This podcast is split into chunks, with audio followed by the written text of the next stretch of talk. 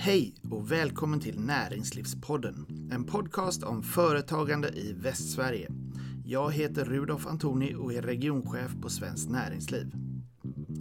Handel har sedan urminnes tider varit drivkraften i skapandet av städer och offentliga mötesplatser. Urbaniseringen har vid sidan av digitaliseringen varit en av de tydligaste trenderna de senaste decennierna. Men hur ser framtiden ut för handeln? Hur och vad kommer vi att konsumera i spåren av coronakrisen? Och hur kan stadsbilden komma att förändras? Jag behöver helt enkelt prata med en expert på ämnet konsumtion.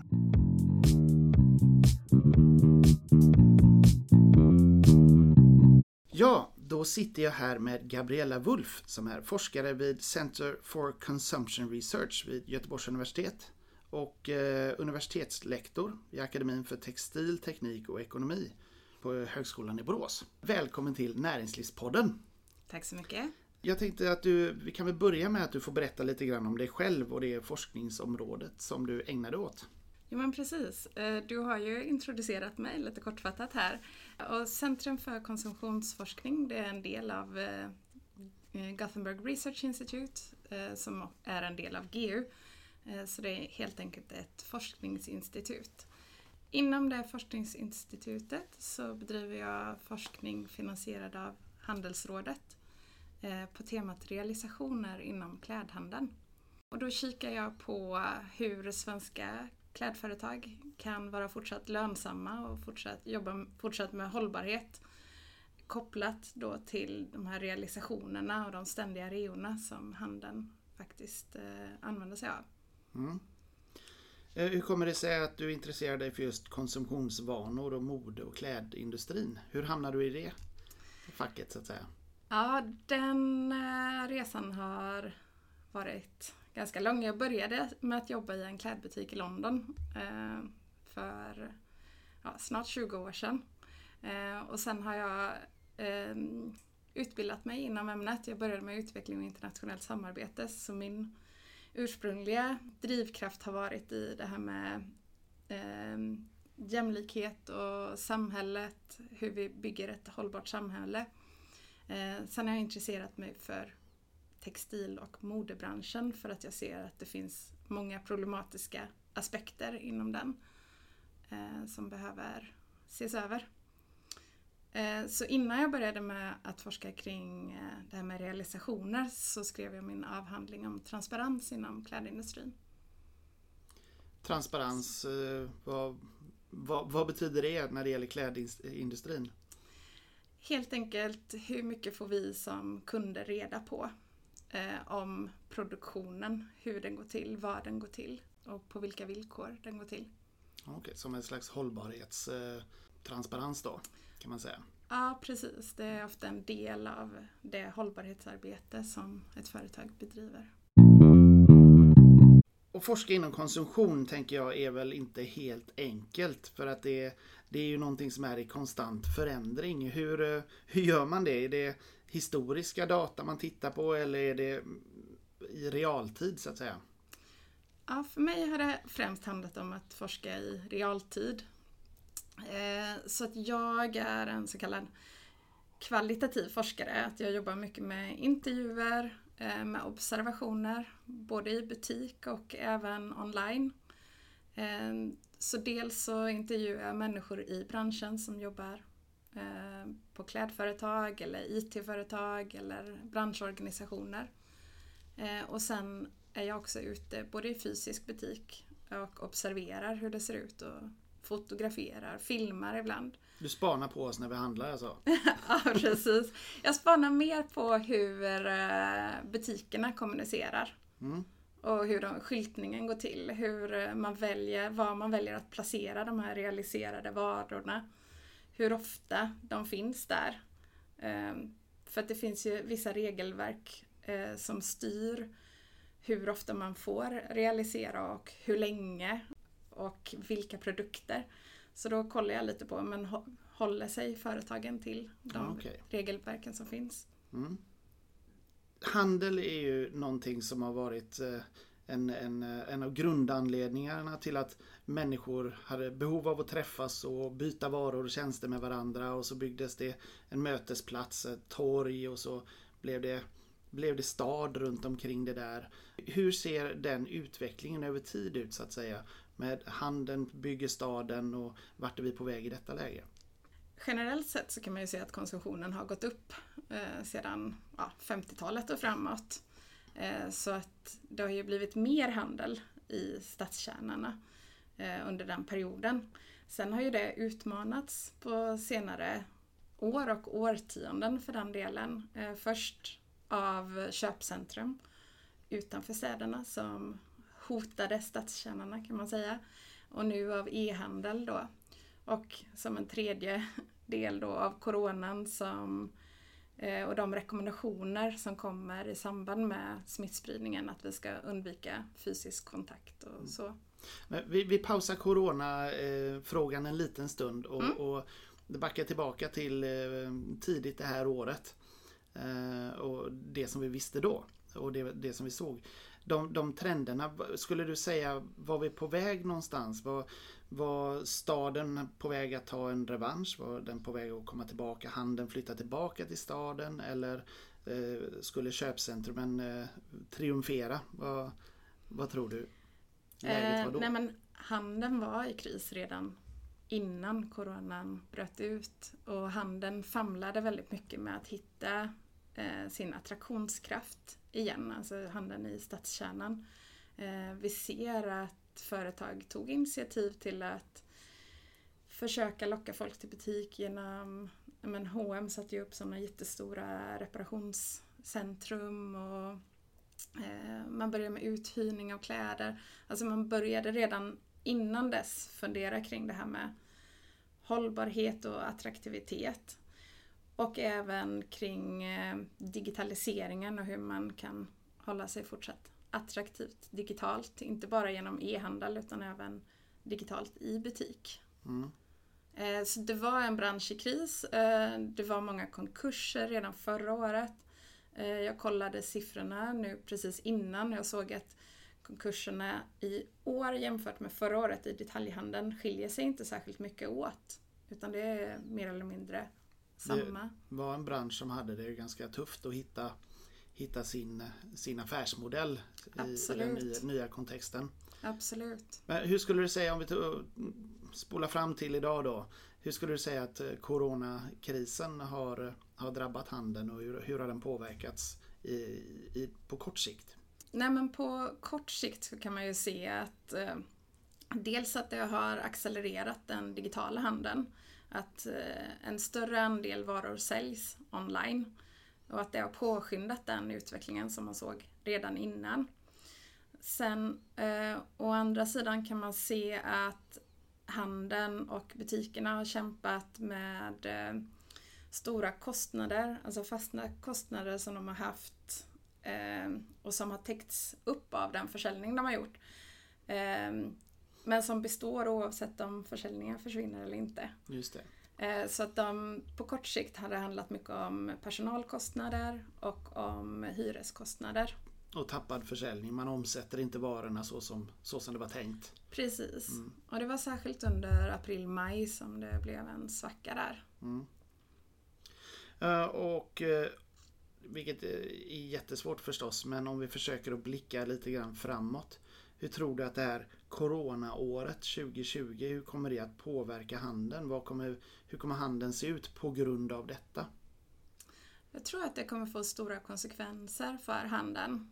Vissa saker kanske kan komma tillbaka till någorlunda hur det var innan. Men jag tror att det kommer in nya aspekter som säkerhet i butik.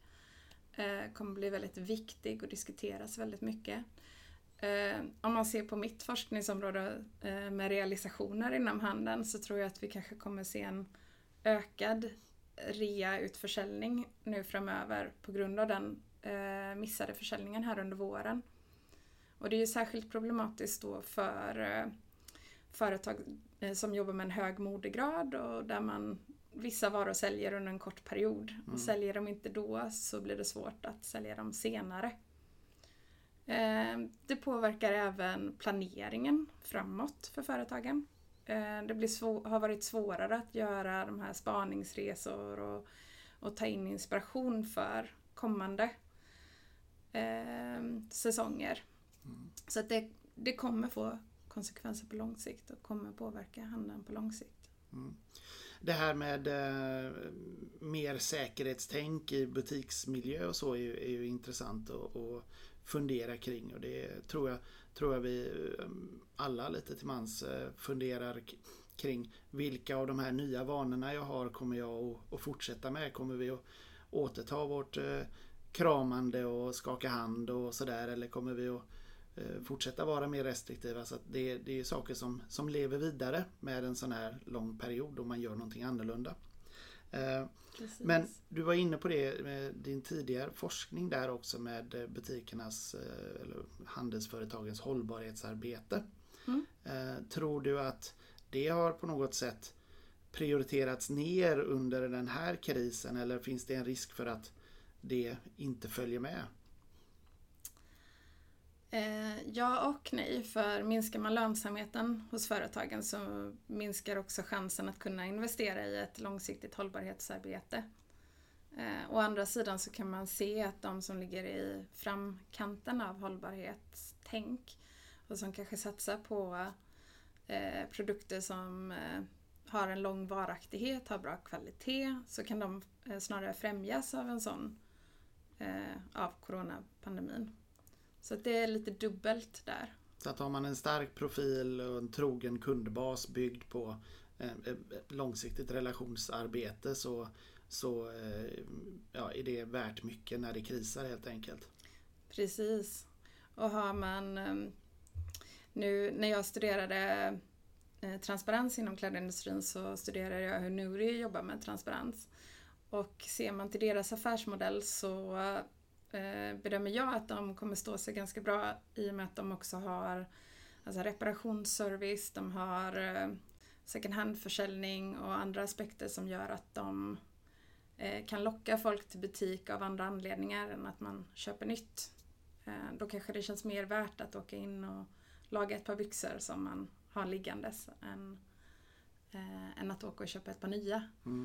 Och så att har man ett hållbarhetstänk från början så tror jag att man har en fördel även nu framöver. Mm.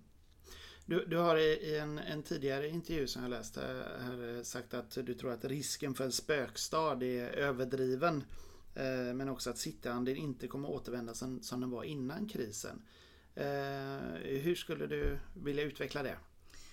Jo men precis. Jag tänker så här att det kommer finnas mycket drivkrafter för att hålla staden levande ändå. Så jag tror inte att det kommer bli en helt död stadskärna. Men beroende av hur pass mycket man kan tänka om och tänka nytt kommer det avgöra hur staden kommer se ut framöver.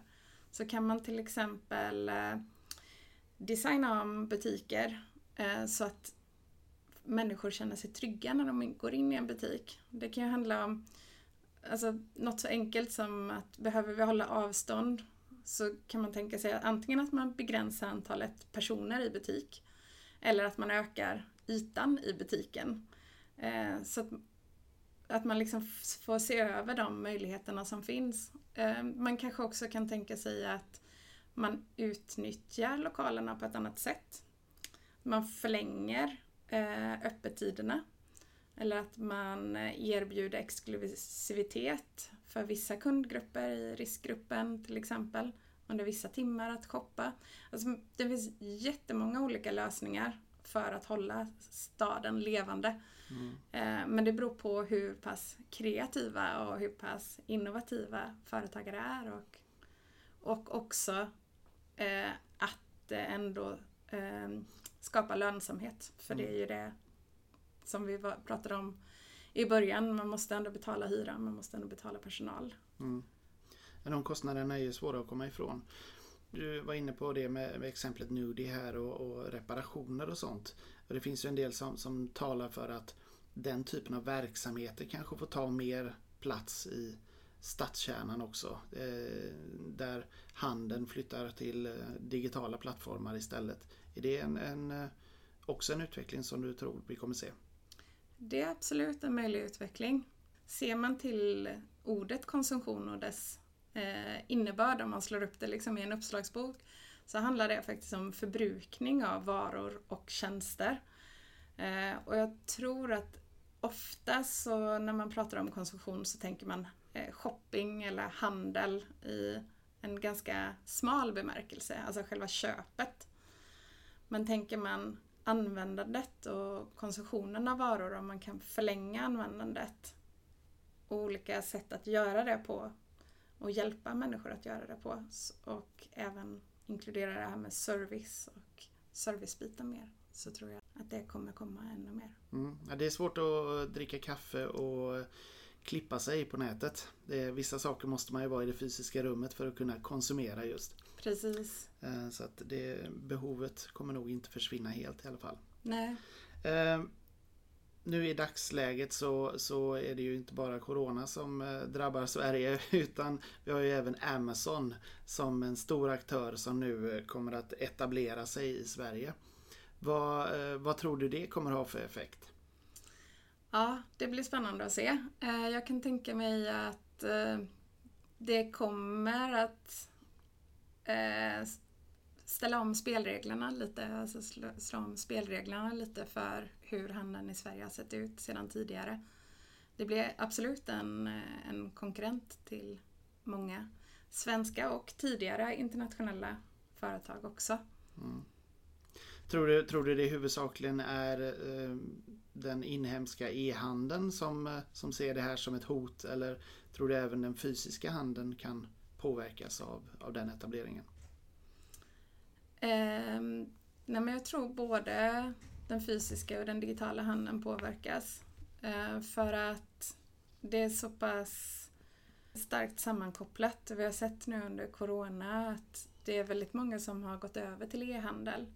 Så steget blir mindre att ta om man redan har börjat använda e-handel och internethandel som en kanal, så blir det lättare att göra.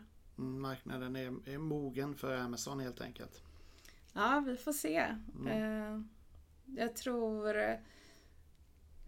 en anledning till att Amazon inte etablerade sig tidigare har varit att de inte har ansett att den svenska marknaden har varit tillräckligt attraktiv hittills, för att vi är ändå ett hyfsat litet land och vi har en ganska stark e-handel sedan tidigare. Men nu har vi en helt annan infrastruktur kring det här med leveranser, snabba leveranser av varor hem, som gör att Amazon kan nå upp till den servicegrad som de vill ha. Mm. Ja, spännande. Vi får se hur det utvecklas. En sista fråga till dig, och det är ren nyfikenhet. Vilka är de stora framtidsfrågorna inom ditt forskningsområde just nu? Ja, då tänker jag att det handlar till stor del om flexibilitet, att kunna ställa om.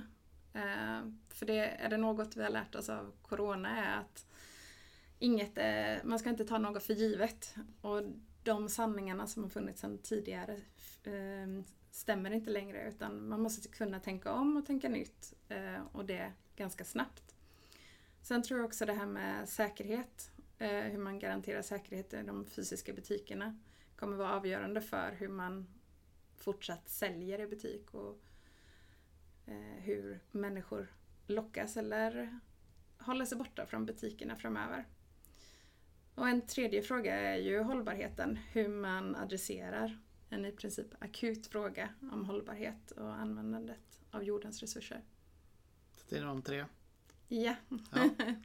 Flexibilitet, säkerhet och hållbarhet. Precis. Mm. Det får bli slutorden. Tack så mycket, Gabriella Wulf, för att du medverkade i Näringslivspodden. Tack själv. Du har lyssnat på Näringslivspodden, en podcast om företagande i Västsverige. Jag heter Rudolf Antoni.